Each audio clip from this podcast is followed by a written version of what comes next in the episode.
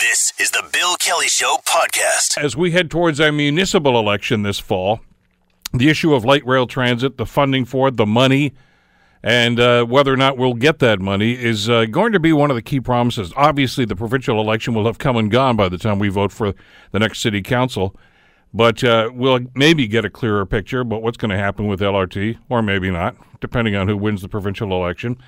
One thing is for sure, though uh, progressive conservative leader Doug Ford, when he was in town a couple of weeks ago now, said that, uh, look, at if Hamilton doesn't want to build LRT, that's fine. You can still have the billion dollars to spend on something else. Now, uh, that, of course, has caused a, a, firestorm of controversy because a lot of folks, first of all, don't believe it. Second of all, they're saying, well, look, you know, he shouldn't be coming in here talking about that. I mean, we've already made a decision on that. Our uh, good friend Andrew Dreschel in the Hamilton Spectator today is having a little fun with that story and uh, did a kind of a what if piece. It's sort of like what we've done on the last couple of weeks on the program here about, you know, would you think, uh, you know, if we had the money, what would you do? I, I don't know how realistic it is, and I'm not sure how helpful it is in the debate. Let's ask former Hamilton Mayor Larry Di Ianni, who's uh, been through this process a number of times, uh, going cap in hand to the province and asking for money. Larry, thanks so much for the time. It's good to have you with us today. Well, thank you very much, Bill. And and to answer your question even before you uh, ask it, uh, it's not helpful what the media is doing because you're stirring the pot. It's helpful and it's interesting for sure because it spurs debate as well. But I'm not sure in terms of public policy direction that's already been set to sort of force a rethink, it may not be the most helpful thing in the world. Well, there are a couple of things at play here, and and, and look at you know I, I, get Andrew's column. I mean, I've done that on the show today or the last couple of weeks as well because it's a statement made by somebody who wants to be the premier of the province, which I right. view rather skeptically. But we'll talk about that in a couple of minutes. But from a from a process standpoint, Larry. Uh, you know, a billion dollars check from the government to any municipality, let alone Hamilton, really? No, and that, and that's the the issue. And of course, I don't know the insides of uh, the deals that uh, have been made uh, or how the province uh, plans on financing this project. But uh, Fred Eisenberger, the current mayor, of course, tweeted an interesting response to the Dreschel article, and and his tweet suggested that this was a 30 year commitment, where the funding would come as the construction uh, would be made and the amortization, I would suspect, or for the uh, uh, for those funds is over a 30 year period. So his suggestion is that there isn't a pot of money uh, sitting there in a bank account somewhere that can be then transferred to the city of Hamilton and deployed in in various and different projects. And and you know what? That's an interesting point. I think a very germane point to this discussion, Larry. And and for people that maybe don't quite grasp the intricacies of, of political uh, cash giveouts, etc., it's it's not unlike, for instance, if, if you called me and said, "Bill, I'm I'm going to buy a house for you." Uh, and by the way, feel free. Uh, but if you were to do, you're not going to give me the cash for it. What you would do is pay it off. At, get a mortgage for it and pay it off. Yeah. Uh, because you don't have that kind of money floating around. So this it's the same situation here. The province doesn't have a billion dollars floating around. What they said they'll do is pay for it as in increments, like a, like a mortgage. Exactly. But and Doug Ford right. seemed to indicate that no, here's a billion dollars if you guys want it. Well, and and you know, I, when he was in town, I interviewed him on my little program mm-hmm. uh, and um, and asked him about that. Um, and uh, he suggested that no, the money, the decision is entirely with the people and uh, uh, through the people, the elected representatives of the city Hamilton. If they decide on on maintaining the LRT program, then the money is there for them. If they want to go elsewhere, the money will be there for them as well. Interestingly, I also interviewed Donna Skelly, uh, who's on council and also running uh, provincially um, on one of the Hamilton uh, uh, for the Conservative Party, and she reiterated that. She said Doug Ford will give the money to Hamilton uh, or as much of the billion dollars as might be available. So there was a little bit of a, of a daylight between the two statements, but but by and large, uh, entirely consistent. Um, the the question though isn't so much of intent, political intent, a political promise made in the heat of campaign, and we know that that, that happens all the time then when the various parties take over and form government, then comes the delivery, and that's always harder. And even when uh, decisions are made uh, to honor uh, campaign commitments, you find that well, we're we're backloading those commitments or we're stretching them out over a number of years. And the devil is always in the details. The difference between that promise, where the devil is in the unknown details, and what this current government and the project that's already underway, the difference is that the project is underway. The funding will follow the project. The commitment to fully fund has been made and will be honored. So it's it's a project in hand versus I hate to sound cliched, but a pig in a poke. And and therein lies the problem because what I think happens when, when we have these discussions, uh, there are some people that just take what Doug Ford's at face value and, and said, well, he's going to give us the money. He said he's going to give us the money. So what the hey? And there are some people on city council that believe that, Larry. Well, gosh, and that was really the uh, the disconcerting part because, of course, newspapers and uh, and uh, other media will follow up on a statement made by someone who is who is, you know, according to the polls um, may very well be the next premier of Ontario, and it's entirely appropriate for the media to follow up and try to get some details. But they followed up with the councillors, and some of the councillors who were supportive of the project backtracked all of a sudden and said uh, words to the effect of, "Well, you know, I supported it because the money was there, but if the money can be used elsewhere, then my support is sort of tepid at this point." And that doesn't help drive public policy forward decision on this has been made how many times? I mean, we've had people tell us that, you know, the, the council voted 30 times, 40 times, 50 times to recommit to the project and, and, and has spent money, not only recommitting to the project, but has spent money. And depending on who you believe, 100 million, 150 million spent and or committed um, uh, for this project by, by Infrastructure Ontario and Metrolinx. Um, so you have to wonder about second guessing yourself uh, when indeed you've already charted a course. And really, we should looking be looking beyond. And if the provincial government um, is true to its word in terms of assisting Hamilton, then we should be looking at projects beyond the one that's already underway. And uh, rather than making it a fo- political football, and of course, you know, I, I, I tweeted that there's some medium mischief making here and it's not entirely mischief making. Of course, it, it, you know, the columnists especially have the latitude to to, to surmise and and opine on on many different uh, topics. But but there's also this. There's a, a municipal election that will follow on the heels of the provincial election, and Hamilton always seems to need a polarizing issue to fight over during a municipal election. And it doesn't look as if we have one unless LRT becomes it. And the media, of course, loves to have stories to write and would love to see a, a great big ballyhoo of a fight over this particular issue. Is it good for Hamilton? No, we've made a decision. I, I predict this, Bill, that that if we rescind this project uh, because of political reasons, council will forever be criticized for missing an opportunity. Well, and we know historically that those sorts of things have happened. There have been some rather myopic decisions made by past councillors dating back, well, like decades. I mean, there was there was a, a you know form of a light rail system that was being presented for Hamilton years and years ago, and the council said no.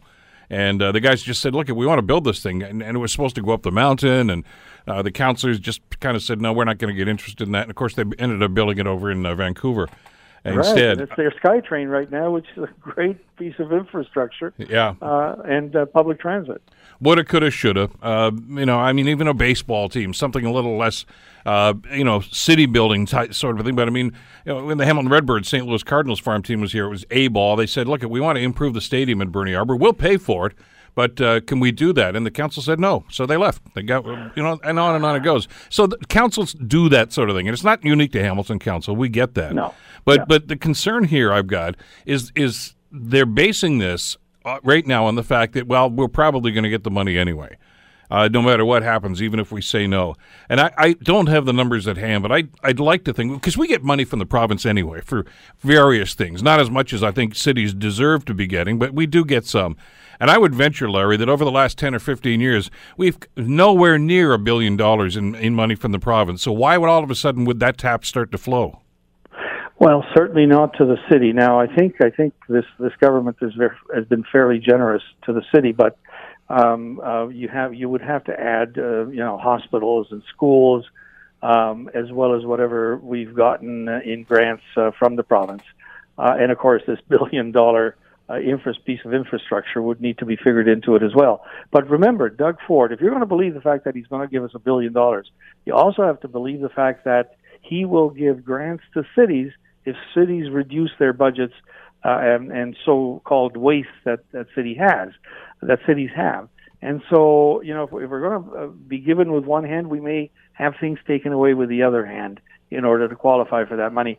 So there's lots of uh, room for skepticism. I want to believe Mr. Ford when he says that he's sincere about this. I suspect that that um, um, uh, Donna Skelly might have influenced that that policy as well. Uh, and we know, you know, she's always been skeptical of this particular program. And so I want to believe that they'll come through, but there are so many unanswered questions around that uh, that that make it a, a, a probability rather than even a, a certain than a certainty, uh, as opposed to the certainty we've got now. We know where the project is going to go. There's been lots of plans around it. Property has been acquired. It's going to help public transit overall, as well as in the corridor that's been de- uh, designed and designated.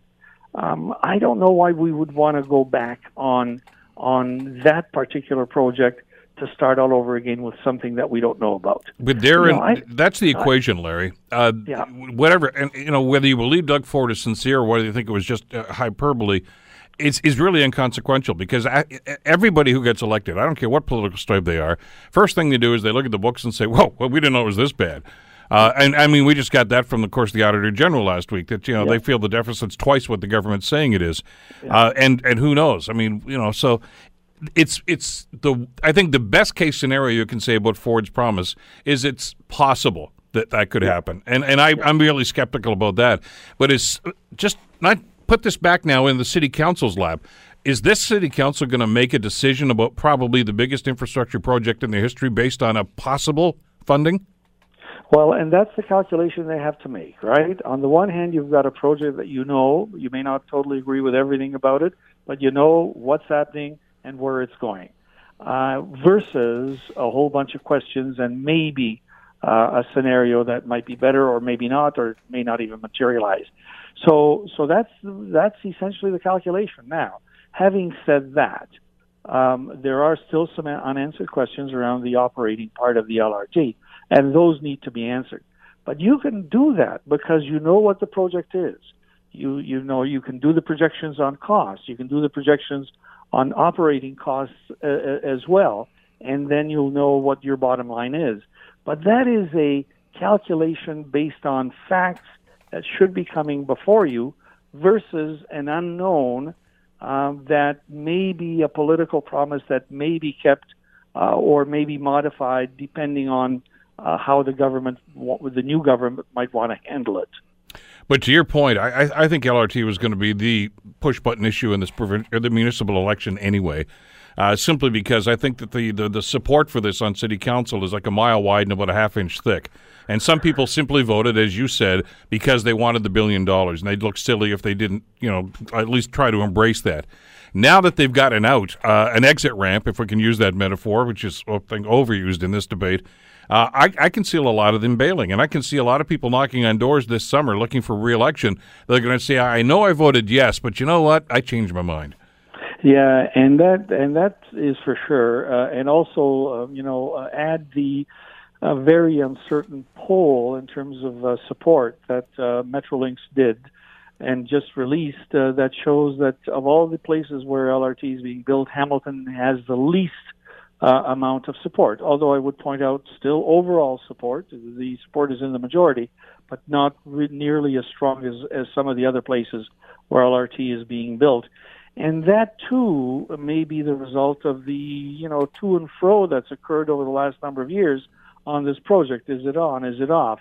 Uh, as well as the opposition that seems to be organizing or did organize against this particular project. I, I personally don't get it. I mean, I understand it. I've lived here. I've lived uh, some of the political wars and have the scars to prove them. But I just don't get the fact that that people are against essentially a train, a piece of public transit infrastructure. And there's such um, in in and I've spoken to some of these people. Some of them live in my own neighborhood here in Stoney Creek. Uh, there is such an animus against this project. It's like they've made it into a, a human being that, that they want to beat up on. It's a train. It's a it's a piece of infrastructure. Look, I, I, I may be against uh, um, I, I may be against uh, airplanes, for example, uh, because I, I think they waste too much gas and they're bad for the environment. Um, and but but I wouldn't deny others from uh, you know, enjoying the, the benefits of that public transportation. But that's I the nature, Larry. The that's the nature of politics these days. Everything is, is polarized now. Yeah. Uh, and we'll talk about this again in the future. You know we will. Thanks so much for this today. Thank you. Former Hamilton Mayor Larry Di Ianni. You're listening to The Bill Kelly Show, weekdays from 9 to noon on AM 900 CHML. We already talked about the provincial election coming up on June the 7th. And uh, yesterday here in uh, Hamilton, downtown Hamilton, uh, the NDP made it official that Andrea Horwath will, in fact, of course, be their candidate in Hamilton Centre. She's the incumbent MPP there, and of course, the leader of the provincial party. But uh, a lot of speculation uh, surrounding this election, and specifically about the NDP and what might happen. Uh, with the possibility of change here in the province of Ontario, is this an opportunity for Horwath to actually finally uh, win an election? This is her third election. And if not, uh, what are the consequences? Well, let's talk to Peter Graefe about that, professor of political science at McMaster University here in Hamilton. How are you doing this morning, Peter? Great, thanks. Good. Let's let's talk a little bit about that. I mean, obviously, uh, Doug Ford's taking up an awful lot of the oxygen in this campaign so far, which is not even officially underway, and uh, the Liberals doing what they're going to do right now. They seem to be sidetracked with uh, their uh, Auditor General battles. But uh, let's talk a little bit about the NDP and, and Andrea Horwath. Uh, the, they've been, you know, it's it's been the best of times and the worst of times for Andrea over her time as leader. Yeah, I mean, uh, she inherited a party that was, uh, you know, not particularly strong. She was able to grow uh, the number of MPs, to develop a kind of beachhead in the Niagara Peninsula and southwest Ontario but hasn't been able to get beyond about 20, 21 percent of the electorate. Uh, you know, whereas to get elected as a government, you really need to be somewhere into the into the 30s. What's been the failing? I, I mentioned in my commentary earlier this morning. I mean, invariably every time, and not just in this election, but when they just ask the question, well, who's the most pop? Which leader do you like? Who's the most popular? She does very well. As a matter of fact, is often in first place in a lot of these things, but it, it doesn't seem to translate into votes. Yeah, well, with our electoral system, you would expect, you know, most cases where you've got first past a post electoral system, you expect a two party system.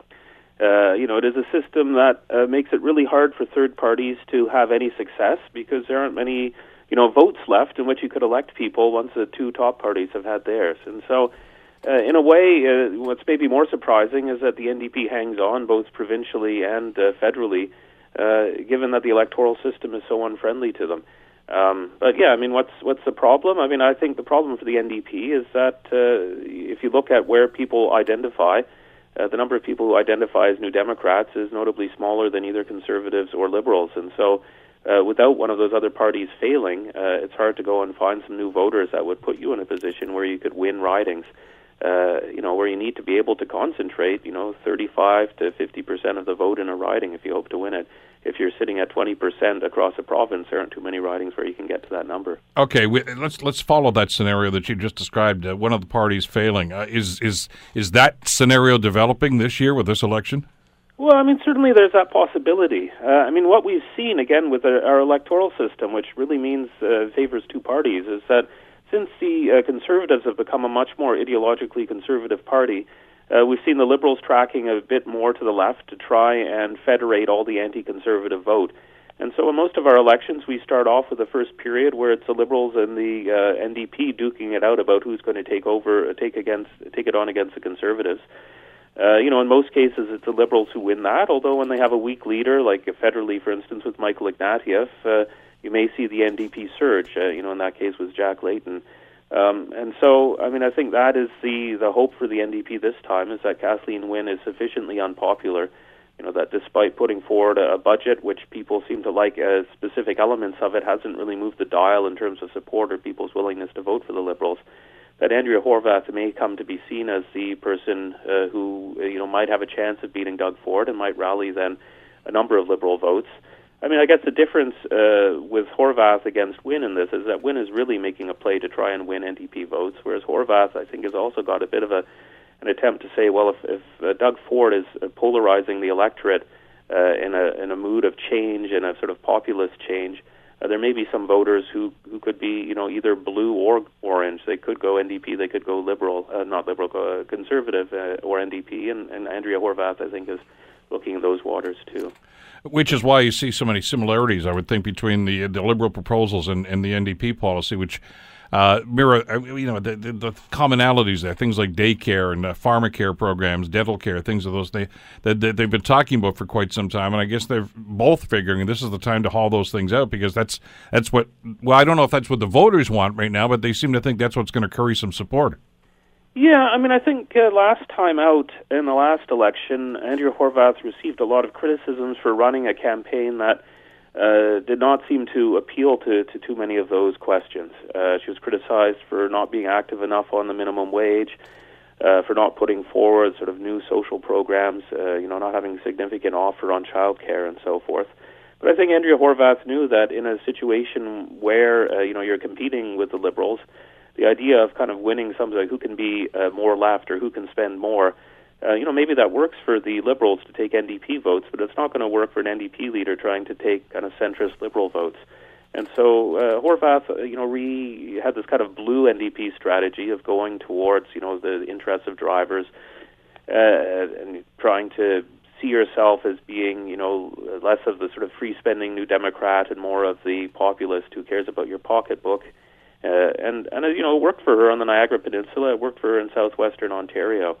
Um, so I think you know, again, this time there's some similarities in the platforms, but again, I think Andrea Horwath has decided she's not going to try to outcompete the Liberals on who can spend the most. Uh, you know, we could say that Kathleen Wynne's childcare platform, which is you know free for everyone, uh, you know, is maybe more uh, progressive than Andrea Horwath saying no, we should actually make sure that people who earn a lot more money pay a bit more for their childcare. Uh, but at the end of the day, I think Andrea Horwath again is, is saying, well, she's going to compete more on questions, say, of health care, uh, and then maybe the dental care is her sort of unique calling card, and not be so worried about the others. I think, unlike last time, she's probably done more to ensure, though, that there's a few things like that in her platform, so that the historic NDP base doesn't say, well, what's this party become? Uh, we're going to vote for Kathleen Wynne. Is there a historical perspective here, uh, you know, to see why the NDP are maybe kind of spinning their wheels? And yeah, yeah, you're right; they have increased their, their seat total minimally over the last couple of elections, but not to the point, obviously, that they'd like to see. Are, are they still paying for the sins, uh, the perceived sins of that NDP government from the early 1990s? Uh, I think most people, I mean, they, they remember the name Bob Rae, but uh, the idea of, of what that was becomes pretty decent, uh, uh, sorry, uh, distant as we're about 30 uh, years away. Uh, but I think you know the, this, the the way that you pay for that is that there's been a pretty competent Liberal Party in Ontario at least since the late 1990s, uh, in occupying space that uh, the Ontario NDP at times held, say in the 1970s. Uh, you know, in a longer term perspective, uh, an NDP that's sitting in the low 20s in Ontario is, I think, kind of keeping with its historic levels.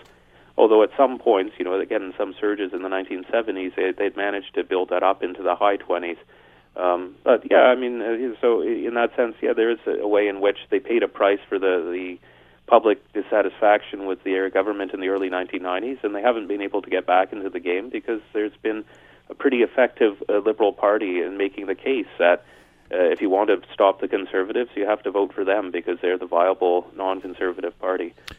I, I still hear from some uh, that were NDP supporters back in those days that still, well, they carry a grudge, I guess, is maybe the best way to say, Peter. And and and, and it's not the economic policies. It wasn't even the deficits. It was the Rae days. And these were people that were uh, union members for the most part that uh, that felt as if that government, that NDP government, betrayed them.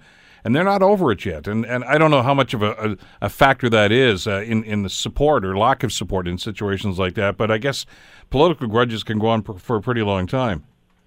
Yeah, and I think again, if you have a dynamic where it's the Liberals against the NDP, uh, figuring out who's going to be running against uh, the Conservatives, and I mean, it's not the parties figuring it out; it's the the voters who might be in that universe saying, "Well, which of the two am I going to go for?"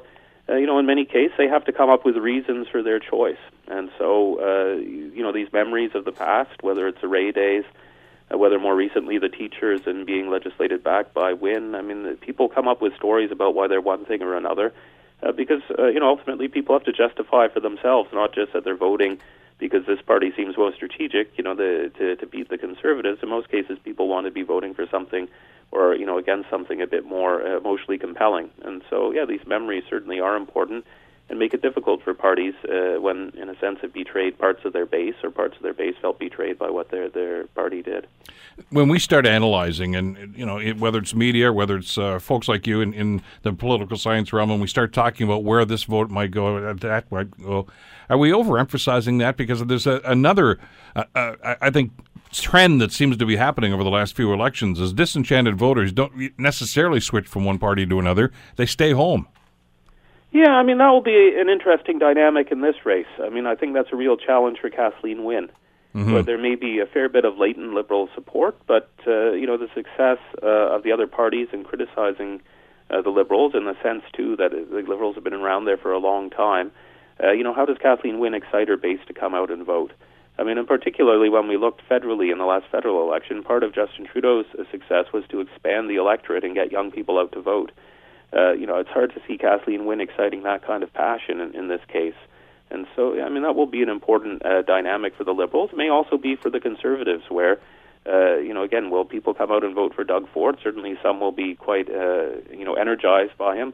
There'll be other longtime Conservatives who will be a bit worried by him, and you know, maybe again decide uh, to to not come out and vote. Uh, or maybe to vote for a different party. So I, I think those will be concerns. I think last time out, uh, Andrea Horwath had that problem with a platform that didn't speak to the sort of traditional values of the NDP. Uh, and so you had uh, people either go out to vote for the Liberals or stay home. Uh, maybe this time she's done a better job of, of reaching out to that base, although there's plenty of chances in a campaign to, to disappoint one's supporters. What about the uh, the story that I've heard from a number of NDPers over the last uh, well about 18 months, really, Peter, that that this election coming up in June now is is pretty much Andrea Horwath's uh, last kick at the can here. I mean, uh, I, I, know that in the past the NDP have actually usually been a little more patient with their leaders than some of the other parties, but you know, look at the way they, they got rid of Tom Mulcair after his poor dis, uh, performance in the last federal election. Uh, and there's we all know that there's discontent. Well, there's discontent in all three parties, I guess, really. But uh, they may be saying, "Look, at this isn't getting it done." And uh, I don't know what's going to happen on June the seventh. But if they have another third place finish, uh, well, who knows? I mean, this this is one of those things where you understand that your political uh, best before day can uh, come up pretty quickly uh, when the f- folks in the uh, the I guess the rank and file in the party start to have some problems and concerns about you. Yeah, I mean, I think uh, I mean I have to do the math about how long Andrea Horwath's been there, but it's getting on a decade.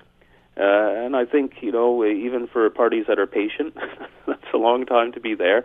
Uh, you've had your chances to, to speak to the people, and, and they've sort of rendered their decisions. So in that way, yeah, I think in many ways there'd probably be less pressure on Andrea Horwath to resign this time than last time, uh, given the disappointment uh, in many sectors of the NDP about the, the platform that they ran on last time. But I think uh, probably Andrea Horwath herself would say that after a decade of uh, touring around the province, uh, you know, that's probably more than, than she wants to continue to do. I mean, in the past, uh, NDP leaders have sometimes hung on in Ontario because there weren't obvious heir apparents. Uh, it's not clear who the heir apparent is in the Ontario caucus. For a while, people thought it was Jagmeet Singh, but he's now the federal leader mm-hmm. of the. Uh, but they do have a number of uh, you know younger uh, MPs that they've picked up through a variety of by-elections, and so there might be a space for a, a new leader. Again, if if Andrea Horwath was to finish third, I, I suspect she would decide to retire uh, relatively soon after the vote. With uh, in that same vein, though, uh, uh, if in fact the, the demise of the Liberal Party, as being predicted right now, actually comes to fruition on June seventh, uh, you would think the the same discussion would be had about Kathleen Wynne. Yeah, I think there's there's no doubt. I mean, we saw some uh, rumors in the press that people were asking for her to resign about a year ago, uh, not thinking that she could make it through to the the election uh, successfully. Uh, she refused uh, to to hear those voices, uh, probably wisely, given her success in past campaigns. But yeah, yeah, I, I don't think many premiers like to stick around after they've lost. Maybe in the old days we had these lions that stuck around for a long time, but most of the time now it's a decision made almost on election night. Uh, uh, obviously, if we were in a minority government situation, the story might be a bit different, where Kathleen Wynne might dream of coming back, uh, you know, and pulling a Pierre Trudeau in 1980 or something like that. But Uh, otherwise, yeah, I suspect she would say that you know she had had her success. Uh, she achieved a number of things in her, uh, I guess, about five years now as premier of the province, and uh, would probably then be willing to turn the page. Well, and and part of that legacy is going to be. I mean, I'm sure that a lot of people would love to write that, that legacy about Kathleen Wynne.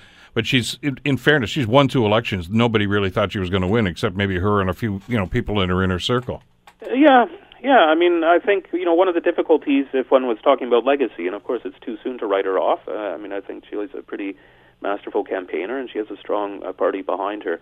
Um, but uh, yeah, I mean, I think one of the difficulties is that on the one hand, she invested a lot in this idea of balancing a budget uh, and coming into a balanced budget, and held off on a number of other things that were dear to her and that she had promised to move on as a social justice premier. Only in this last budget to then move away from the balanced budget. So it, you know, it's hard to know how, with time, people will craft uh, the, the story of what she achieved because, in some ways, uh, she proved pretty indecisive on the, kind of the core trade-offs of whether it was all about balancing the budget or, you know, developing a certain number of programs uh, that would be befitting of a social justice premier.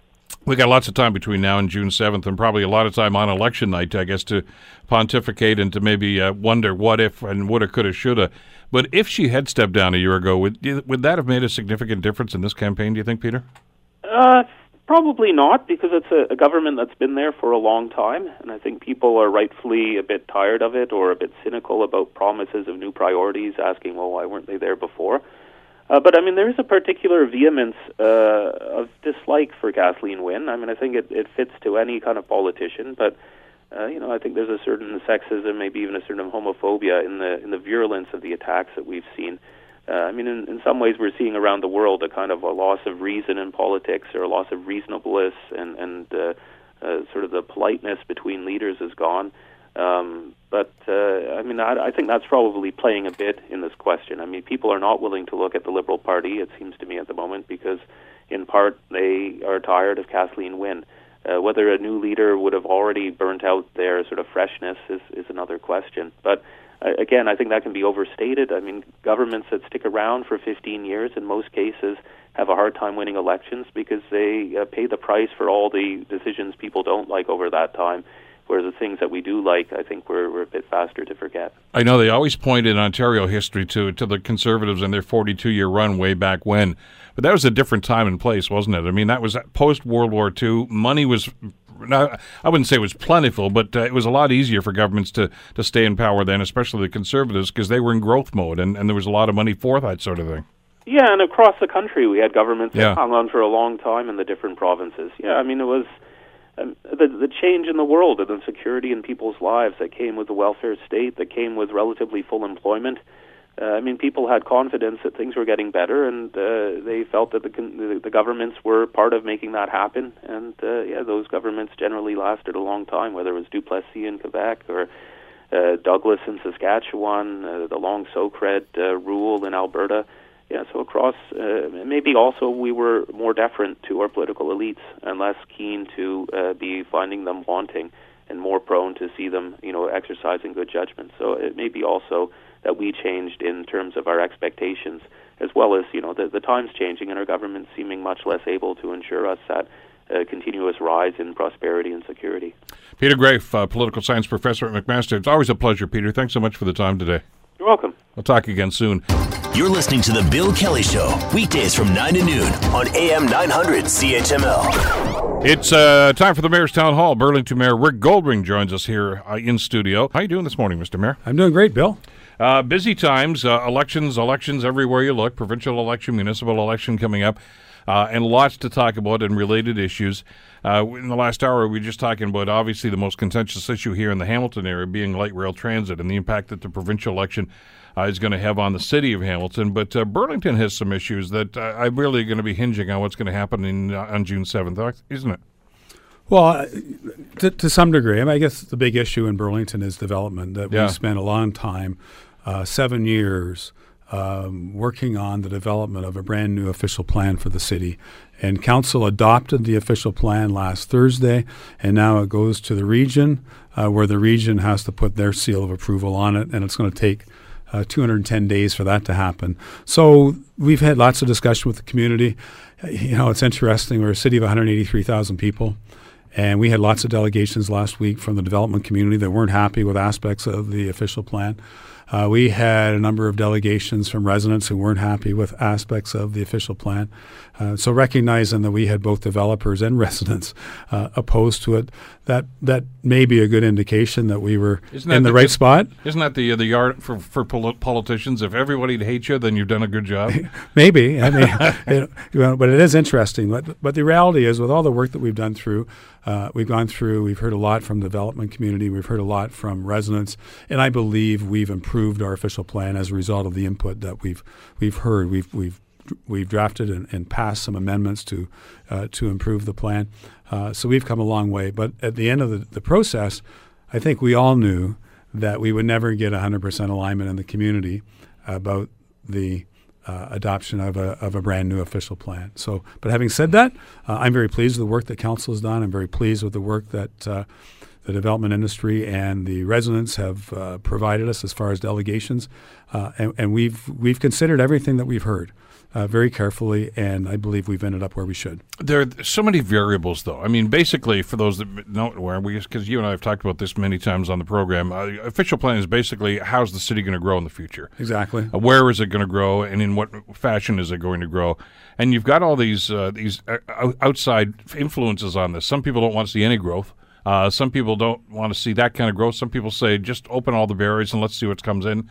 Others are saying, yeah, do it, but just don't do it in my neighborhood. And you've, you've got to take all that into consideration. We've got to take it, that all that into consideration. And I suggest in the history of the city of Burlington, there has been no uh, new official plan that has garnered as much attention as this particular process that we've been been through. And, why re- is that? And the reason for that is very obviously that we are not, we don't have any more room for traditional subdivision, suburban type development. We don't have any more room to pave over farmers' fields like we've done in the Orchard and the Alton community, uh, just to name a few.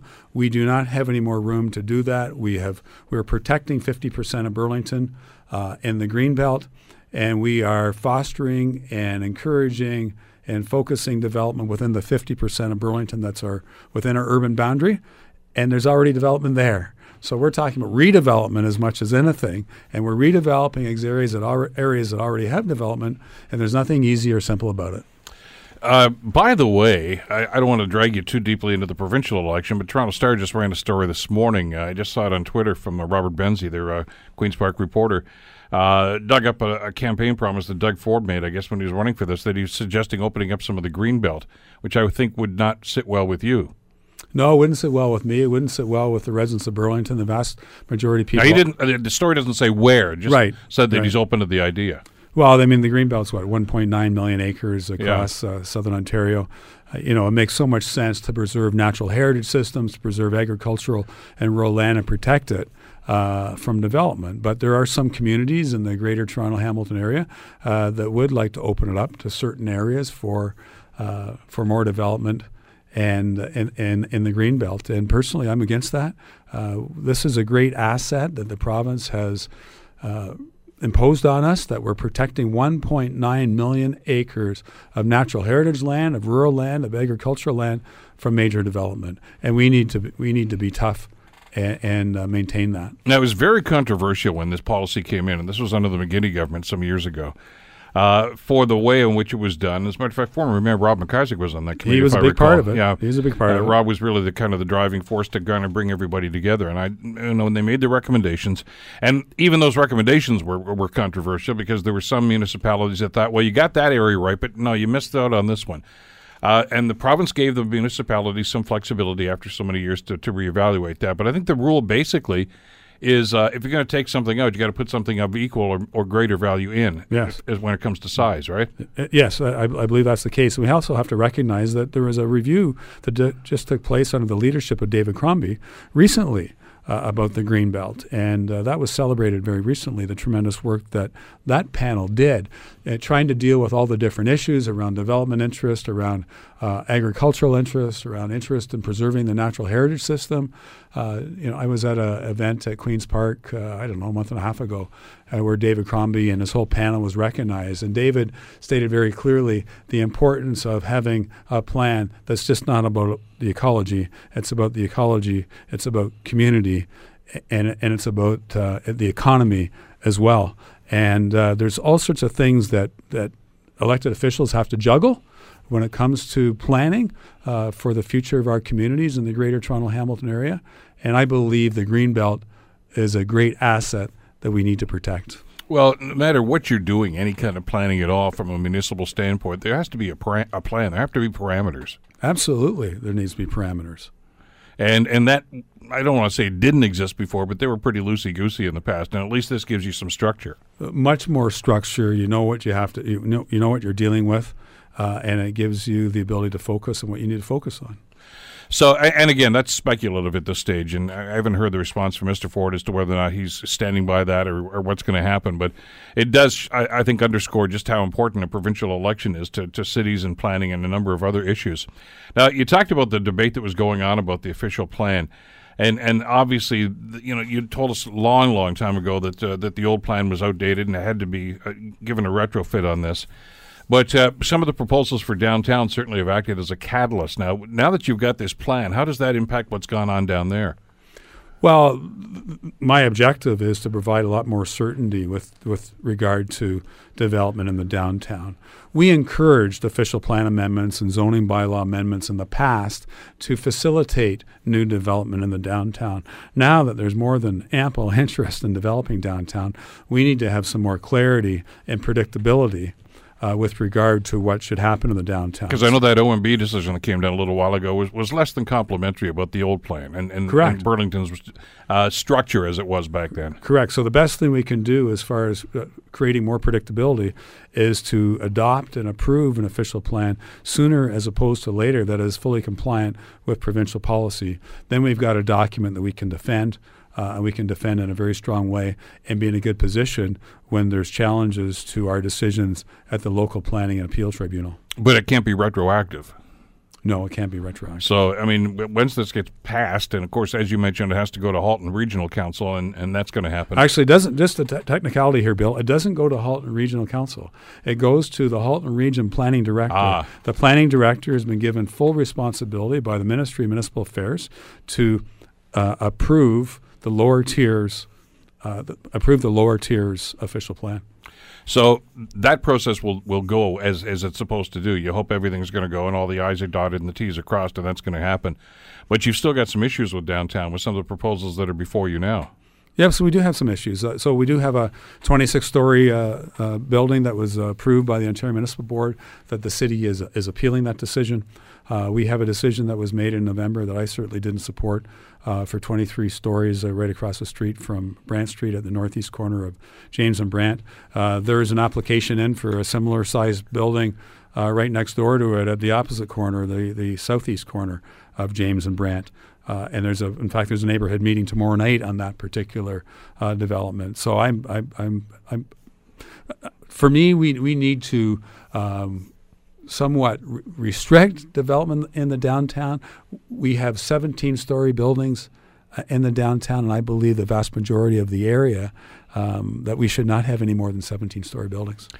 How can you let's let's talk a little bit about that, and, I, and maybe you can get into some of the aspects of the, of the plan, uh, the official plan that you've talked about about controlling growth like that, and and and and again to put this in context, I guess we need to look at what downtown Burlington is now, uh, as opposed to what's being proposed in some situations, and and it's it's got a, almost an old town feel to it. Yep. If you go along down the, uh, Street there and and Plains Road, it's just one of these fabulous areas uh, yet you've got people all of a sudden that want to invest in this, and now they've done it in the past up in the north part of the town. But as you say, you're you're tapped out there. People want to live downtown. Absolutely. How do you accommodate that, and at the same time try to maintain what a lot of people want to see as the character of downtown Burlington?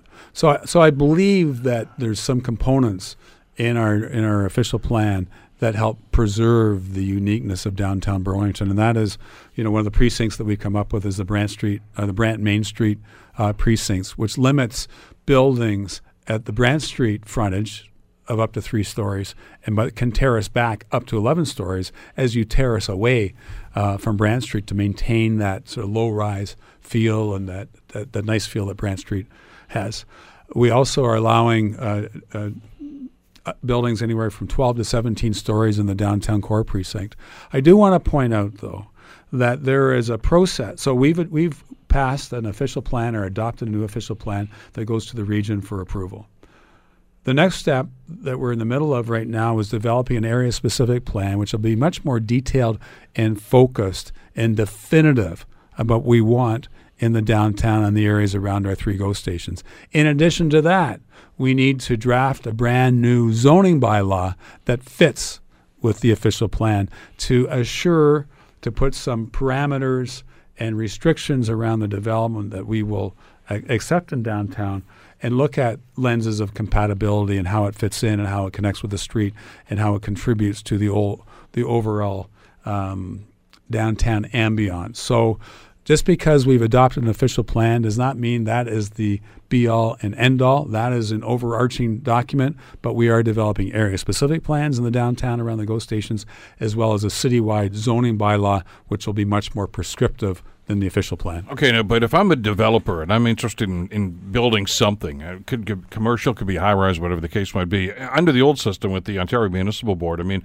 you, Burlington Council could say, no, Bill, we, we're not going to allow that where you want to put that. I, I could simply say, well, I'm going to the province and I'm going to the OMB and we would argue back and forth. So, in other words, they could override uh, the council decision if they so chose. Yeah.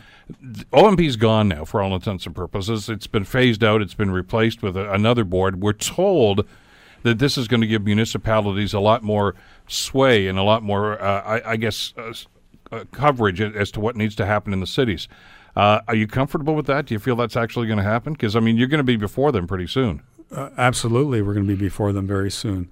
So the guidance that we've been given by Ministry of Municipal Affairs senior officials is once we have a new official plan that is approved and is compliant with provincial policy, we'll have a lot more teeth in, in our decision making process than we have now. Because you're right. In the past, developers were always able to go to the Ontario Municipal Board. They will still be able to go to the new local planning and tr- appeal tribunal, but they won't be able to start a hearing fresh from the very beginning. They will have to deal with the development application that council has turned down and go from there and, and uh, foster some sort of uh, negotiation. It will not be as long and drawn out as it's been in the past, and it will defer more to council decisions and will encourage more um, discussion and negotiation uh, with the municipal government as opposed to being forced to cast a decision. Well, yeah, because the, what they see in the past, a hearing could te- technically say, okay, City of Burlington uh, developer, you state your case, now you guys state yours, and we'll decide which one is best. Right. I, you you feel now that under this new system, if if your official plan is solid, and you abide by that official plan and say yes or no, let's say no, is the onus on the developer then to prove why they have to do this? In other words, the, your decision stands until you're. In other words, you're innocent until proven guilty. They would have to prove that our, uh, if they're challenging our official plan, they would have to prove that our official plan is not compliant with provincial policy. All right, and that would be the because you can't just say, "Well, I want to do this anyway." There's got to be a legal reason for this and a legal justification for it. Correct. And absolutely, and, and that puts the onus on the developer then, as opposed to the city. I, am I'm, I'm cautiously optimistic. so I'm cautiously we're, we're optimistic. talking in generalities so here. We're talking I, very I know much you don't want to get. I don't. I know you don't want to get into specifics. Yeah, but but we're, we're we're talking generalities. But I'm cautiously optimistic that once the city of Burlington or any city that's any, going yeah, through this, this, is this is for everybody. This is this is province wide. Once a municipality has a, a, a provincially compliant um, official plan, and if a development comes along and the city believes it is not compliant with provincial policy and not compliant with our official plan, if that is indeed the case, we should be in good shape because you know this is, is not unique. I mean, I'm sure you know, Mr. Mayor, that I mean Hamilton's going through a bit of an issue right now. They had a long study and some public input as to building heights in the downtown. The area specific plan for their downtown, absolutely. Yeah, and and there are a lot of folks that are upset with that, and and you know it may well end up before the province once again in situations like this. So this is it's a new ball game and it's a new set of rules, and and I guess we're going to have to wait and see until somebody actually tests it to see how effective it's going to be. Absolutely. You're listening to the Bill Kelly Show weekdays from nine to noon on AM 900 CHML. It's the Mayor's Town Hall. Burlington Mayor Rick Goldring is with us here in studio talking about uh, things uh, from Burlington and uh, issues that are happening there. Obviously, planning issues. We've talked about the Ontario Municipal Board, some of the more contentious issues going on with development downtown. Uh, there's another issue that uh, is going to be relevant to just about every municipality as we head toward municipal elections right across the province this fall, and that's public transit. And I know it's something that your council spent a lot of time on. Yeah, more recently we've spent some time on it. We increased our budget uh, this year by about eight or nine percent uh, to address some operational deficiencies. We've hired some some uh, full time drivers, more full time drivers. We've converted some of our part time to full time. Um, we've used some some of the um, public infrastructure money from the federal and provincial government to buy some new buses and, and, and handy vans. Uh, but recognizing that Burlington will continue to grow and we don't have room to build uh, or expand our road system, we need to invest more in transit. In fact, we need to invest more in, in mobility in general and not just not just transit. But we had about a year ago we hired uh, a lady by the name of Sue Connor, who's a, who was the director of transit for Brampton, who saw significant increases in Brampton because of her work, and she's done a great job since she's been with us. And she's signaling where we're going to go. That it's going to take us some time to get where we need to go. Uh, but we're planning to introduce some ch- some changes in September. Um, minor tweaking. One of the challenges we have, Bill, is that when uh, a bus finishes its run, and say it's behind a little bit because of traffic or whatever mm-hmm. reason, um, it's supposed to turn around right away and start another route. So it starts the other route. Well, it's already behind. So that gap, that gap, uh, we're going to minimize that, or we're going to uh, address it that w- that gap won't be an issue. That we will be able to start, you know, return routes on time. And uh, so there's a lot of operational deficiencies we will be adjusting uh, in the next little while, and have been adjusting to or have been addressing. Uh, we're also going to be moving the buses to the south side of the Burlington GO station in 2019. Right now they go to the north side, and I believe that the vast majority of people would prefer to go to the uh, to the south side you know, we've identified the fact that that um, 50% of our routes in the city, our transit routes, have 80% of the ridership. And so we need to invest more money in some of our more popular routes because there's a demand for it. So, you know, over the next number of years, we're going to transition to a more frequent network. We're going to have a clear network of arterial roads that will have 50 minute all day service uh, that we will progress to, as well as connection for in the middle of the of the grid, so people can get to uh, a mobility hub or they can get to um, a, a, bus stop to catch the uh, uh to catch the normal uh, transit system, as opposed to running um, less less frequently used routes through our neighborhoods that just don't get the traffic. But you're a chicken and egg situation with those less frequently route, used routes, aren't you? Uh, you know, are they are they not used as much because they're not effective, or there are enough people there that like transit? There's not enough density. There's not oh, enough okay, density not yet. In, in a lot of the routes, uh, and you know, recognizing that we're focusing on growth in the city. Uh, our primary growth areas is the uptown and downtown areas, plus around the three GO stations. Our secondary growth areas are along Plains Road and the other areas, as well as some of our older retail plazas. Um, so those are the areas that we really need to focus additional service on and get the transit system improved, have more frequency, you know, before the development gets in there so that when people move in, transit is there and people don't establish their transportation habits because if you put the transit in a year or two or three after the population has been there, they've already established their habits around transportation. And studies have shown that you need to put the new transit routes, the more frequent routes in sooner as opposed to later. So we're putting together a a, um, a plan over the next 10 years to significantly improve and add to our existing transit system. How would you grade the uh, the, the, the, customer satisfaction? I, I, guess one of those parameters is ridership, obviously, but are, are, are Burlingtonians happy with the system they've got? Are happy with the level of service? Uh, I would say the common element where people are happy is with the quality and the customer service provided by our drivers. People are very happy with the drivers. I would say over the last number of years, they haven't been happy uh, with the service, but with the connections that we've had and the outreach in the community, and with the work that's that Sue Connor and her team are are planning, I would suggest that people are uh, are more happy, but they're more happy about the future direction than what we've been able to deliver on how are you, quite yet. How are you able to use uh, modern technologies to try to help that? Because it's a debate that's going on in Hamilton, and we've seen this happen in other cities. You know, using GPS technology to track where buses are, how quickly they're going to be able to go there, uh, how long am I going to have to wait when I go and stand on Brant Street waiting for public transit, that sort of thing. Other other cities are tackling that. It's not cheap to do that sort of thing, but it does most of the time anyway uh, increase customer service and customer satisfaction with our iPhones and our other handheld devices and the access to data that we have, um, we have access to so much data and information. It's important that people who are using transit have some uh, idea if a bus is going to be late, uh, why, or how long it's going to be late for, and so on and so forth. So uh, we will be exploring those types of, uh, of, of technologies in the future.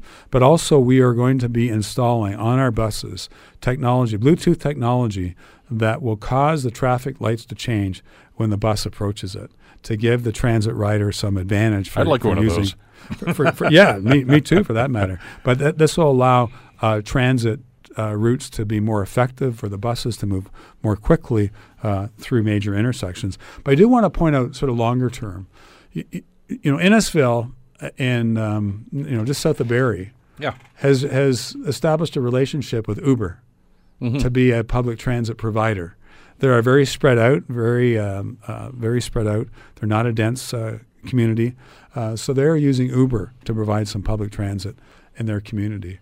So there's a conference actually in in uh, Vancouver in the middle of June that I'd love to be able to go to that I can't because of the timing, where they're bringing in speakers from Uber, speakers from Lyft. They're bringing in uh, you know somebody from Innisfil. They're bringing in um, some people from Europe who have developed technology that will allow access to a number of different options for mobility. So I guess I see a day in the not too distant future when you will be able to enter your origin and enter your destination of where you want to go and when you want to go there and the app will give you all sorts of different options. It'll tell you that there's a rideshare program close by that you can you can use a car, or if it's a short trip, there's a bike available here if you don't have your own bike. Uh, it will say that you know eventually when there's autonomous vehicles, there's an autonomous vehicle in the area that you can uh, you can book. Uh, you know the easy transit route uh, is uh, is available uh, at this point and goes to, and, and will take you so far, and then rideshare will take you uh, another distance. I believe that technology is going to allow us to be a lot more efficient and a lot more um, user friendly as far as coming up with options for people for mobility. So it's not just about transit, it's coordinating transit with those other forms of transportation so that when you look at your app, there's a there's a, a wide variety of options for you to choose and and you can choose the one that's most convenient for you at that time. That's the natural progression, though, isn't it? I mean, you know, you've got cities, municipalities that are offering information about their public transit, but you've got, like I think, the Sobi bike program here. Uh, there's Uber, uh, the, the, a coordinated site where you could say, "Here's what's available to you. You can do this, this, or this." Oh, by the way, there's a bike site a block down the street from you. Exactly, exactly. It's providing information. You know, w- without without technology, uh, you wouldn't be able to do this. But with technology, we can be a lot more effective with our mobility in the future. 905 645 3221, uh, star 9900. Your questions, your comments from Burlington Mayor Rick Goldring. Tony, thank you for holding on. How are you this morning? Not too bad. Go ahead for the uh, mayor. A, Hi, Tony. A, a, maybe a possible solution for some of these things. Were you saying that uh, there's some areas that uh, don't have public transit, transit, uh, transit like in some of the surveys? Uh, I heard uh, one time there that there was uh, buses that would run down a certain area, and then if you needed a uh, a ride on a bus or had to get to a bus, the bus would literally go like make a detour and come in and pick you up in your area, and almost like a, a darts, and uh, it would uh, carry you to another area, transfer point or whatever it is. And I was just wondering if that would be applicable in uh, some of these areas that are being in the outer suburbs. Absolutely. In fact, Oakville, Oakville does it uh, right now in certain areas of their town, and uh, we can certainly do it in, in different areas of Burlington where it's appropriate. Oh, thank you very much. Thanks, Tony. All right. Good idea. Uh, and I know, you know, variations on that theme. Different municipalities have different programs. There's a taxi share program I know in the east end of the city that was rather popular. Uh, you can't be everywhere at once with, with buses and public transit. And uh, that coordination between other forms of transportation to try to, to feed into some of these systems, I think, is essential, uh, especially because uh, the debate's always going to be that, well, you know, what am I paying for and what am I getting for my taxes? Well, uh, a more dense area is going to get a lot more service, but just by definition. Absolutely, absolutely. Uh, but then there's the tax situation, and I don't want to go down that road. We spend a lot of time talking about that, and I guess a lot of time in the next couple of weeks talking about municipal taxes and where it's going. Uh, got a little bit of time left. I want to touch on a couple of other issues uh, before uh, we finish up here today. Uh, you've got an anniversary for Tech Place, uh, first one year anniversary. Yeah, it's coming up in, in June, uh-huh. and it's been tremendously successful. the seventh launchpad company has now joined Tech Place and uh, the technology based entrepreneurial firms uh, are thriving in tech place. They're getting the support uh, that they need to, to grow their businesses in a meaningful way. We now have a company from Finland that has landed in, in, in tech place. Uh, it's been wonderfully successful so far. But I also want to point out that Tech Place is not the only shared office space in the city or, or, or um, hubs like this. You know, we have the Hive, which has moved to the Crossroads Center on the North Service Road. There's the Founders Club at Harrington Court, not far from Walker's Line and and Harvester Road and, and Burlington. Uh, that is happening as well. Within the city of Burlington, there is 60 square, 60,000 square feet of shared office space, offering 140 desks. Um, in that in that particular space, so there's lots of opportunity for for young budding entrepreneurs to get into space, the right space for them, depending on what their needs are. Are you surprised at, at the uh, interest in foreign investors in, in this area? And I mean, I'm talking about Southern Ontario because we've seen similar situations like that here in Hamilton with uh, the the innovation park and the innovation factory. And well, Fraunhofer just uh, started here a little while ago. A couple of years ago, they made that announcement. But uh, but we're we're on the map. I mean, we tend, I guess, to be insular and just think, well, we're just you know we're just the Bay Area here. But folks in the other parts of the world understand what's going on here. Well, the Greater Toronto Hamilton area is 7 million people, growing to 10 million people in the next 25 years. Greater Golden Horseshoe area will be like 13.5 million people uh, in the next uh, 20 or 25 years. Uh, we're close to other major markets in, in North America and the States. We're only 45 minutes from, from the border. Um, no, I, it doesn't surprise me at all. If you want to have a launching pad uh, for North American operations, the Greater Bay Area is a great place to locate your business because you have prox- you're in close proximity to transportation, to a number of different airports. Uh, you're cro- close proximity to the states, close proximity to the harbor, uh, close proximity to to the 400 series highways. No, this area is a pretty pretty great and, area. And they understand that. I mean, they're looking at the potential here, and, and and I guess one of the key elements to what's happening here is the uh, the sense of collaboration uh, that that Burlington and Hamilton have developed over the last number of years uh, you know, working with city councils. I mean, it used to be some of the no-brainer stuff, like okay, waterfront trails. You know, it stops there. It should yours stops here. Well, let's just make this one big project and work on that. The botanical gardens. I mean, there's a lot of shared responsibilities right now, but we've seen uh, an economic uplift in both areas because of that collaboration. Yeah, our unemployment rates are at, at lowest they've been in 17 years or, or, or 20 years. Um, both Hamilton Investment and Burlington Investment are on the upswing. In the city of Burlington, we have over 1.1 million uh, square feet of uh, commercial and industrial development in the pipeline uh, that we know a lot of that's going to happen uh, this year. Uh, there's there's continued interest uh, through our Burlington Economic Development Corporation with companies contacting the BEDC because they want to locate in Burlington, and the same thing is happening in Hamilton as well. No, there's a lot of lot of interest. Both both cities are strong these days. Uh, which, by the way, just a quick segue because uh, the Economic Summit will be coming up, and again, another great collaboration between Hamilton and Burlington. And I guess that's going to be at the RBC again this spring. Yes, in June. Yeah, I yeah. believe it. Well, that, that's the timing. We'll yeah. talk more about I that. I haven't got all the details yet, but I, I assume neither do there. I. But I'm sure I'll be told about it because we usually do our program from there. Uh, there's a couple of events coming up. Uh, a term that maybe some citizens may not be familiar with is Mundialization. Uh, and that's really a, a, a, partnership, I guess, between, well, in this case, Burlington and other cities around the world. And uh, well, talk about the festivals first, and then we can talk about the concept. Yeah, so on Saturday, May the 5th, there's two events happening. One is at 11 o'clock at Civic Square in front of City Hall, and that's our annual Canada Netherlands uh, Friendship Day, and where we celebrate the friendship between Canada and the Netherlands, and we celebrate the relationship, the Twin City relationship that Burlington has with the city of Apeldoorn. And it's always a great event. Many people from the Dutch community come out, as well as others uh, come out, and, and students uh, present, you know, their connections that they've had made with Apeldoorn uh, students. Uh, and then there's going to be a slam poet, uh, Dan Murray, uh, giving a tribute to Apeldoorn, uh, which I'm very much looking forward to.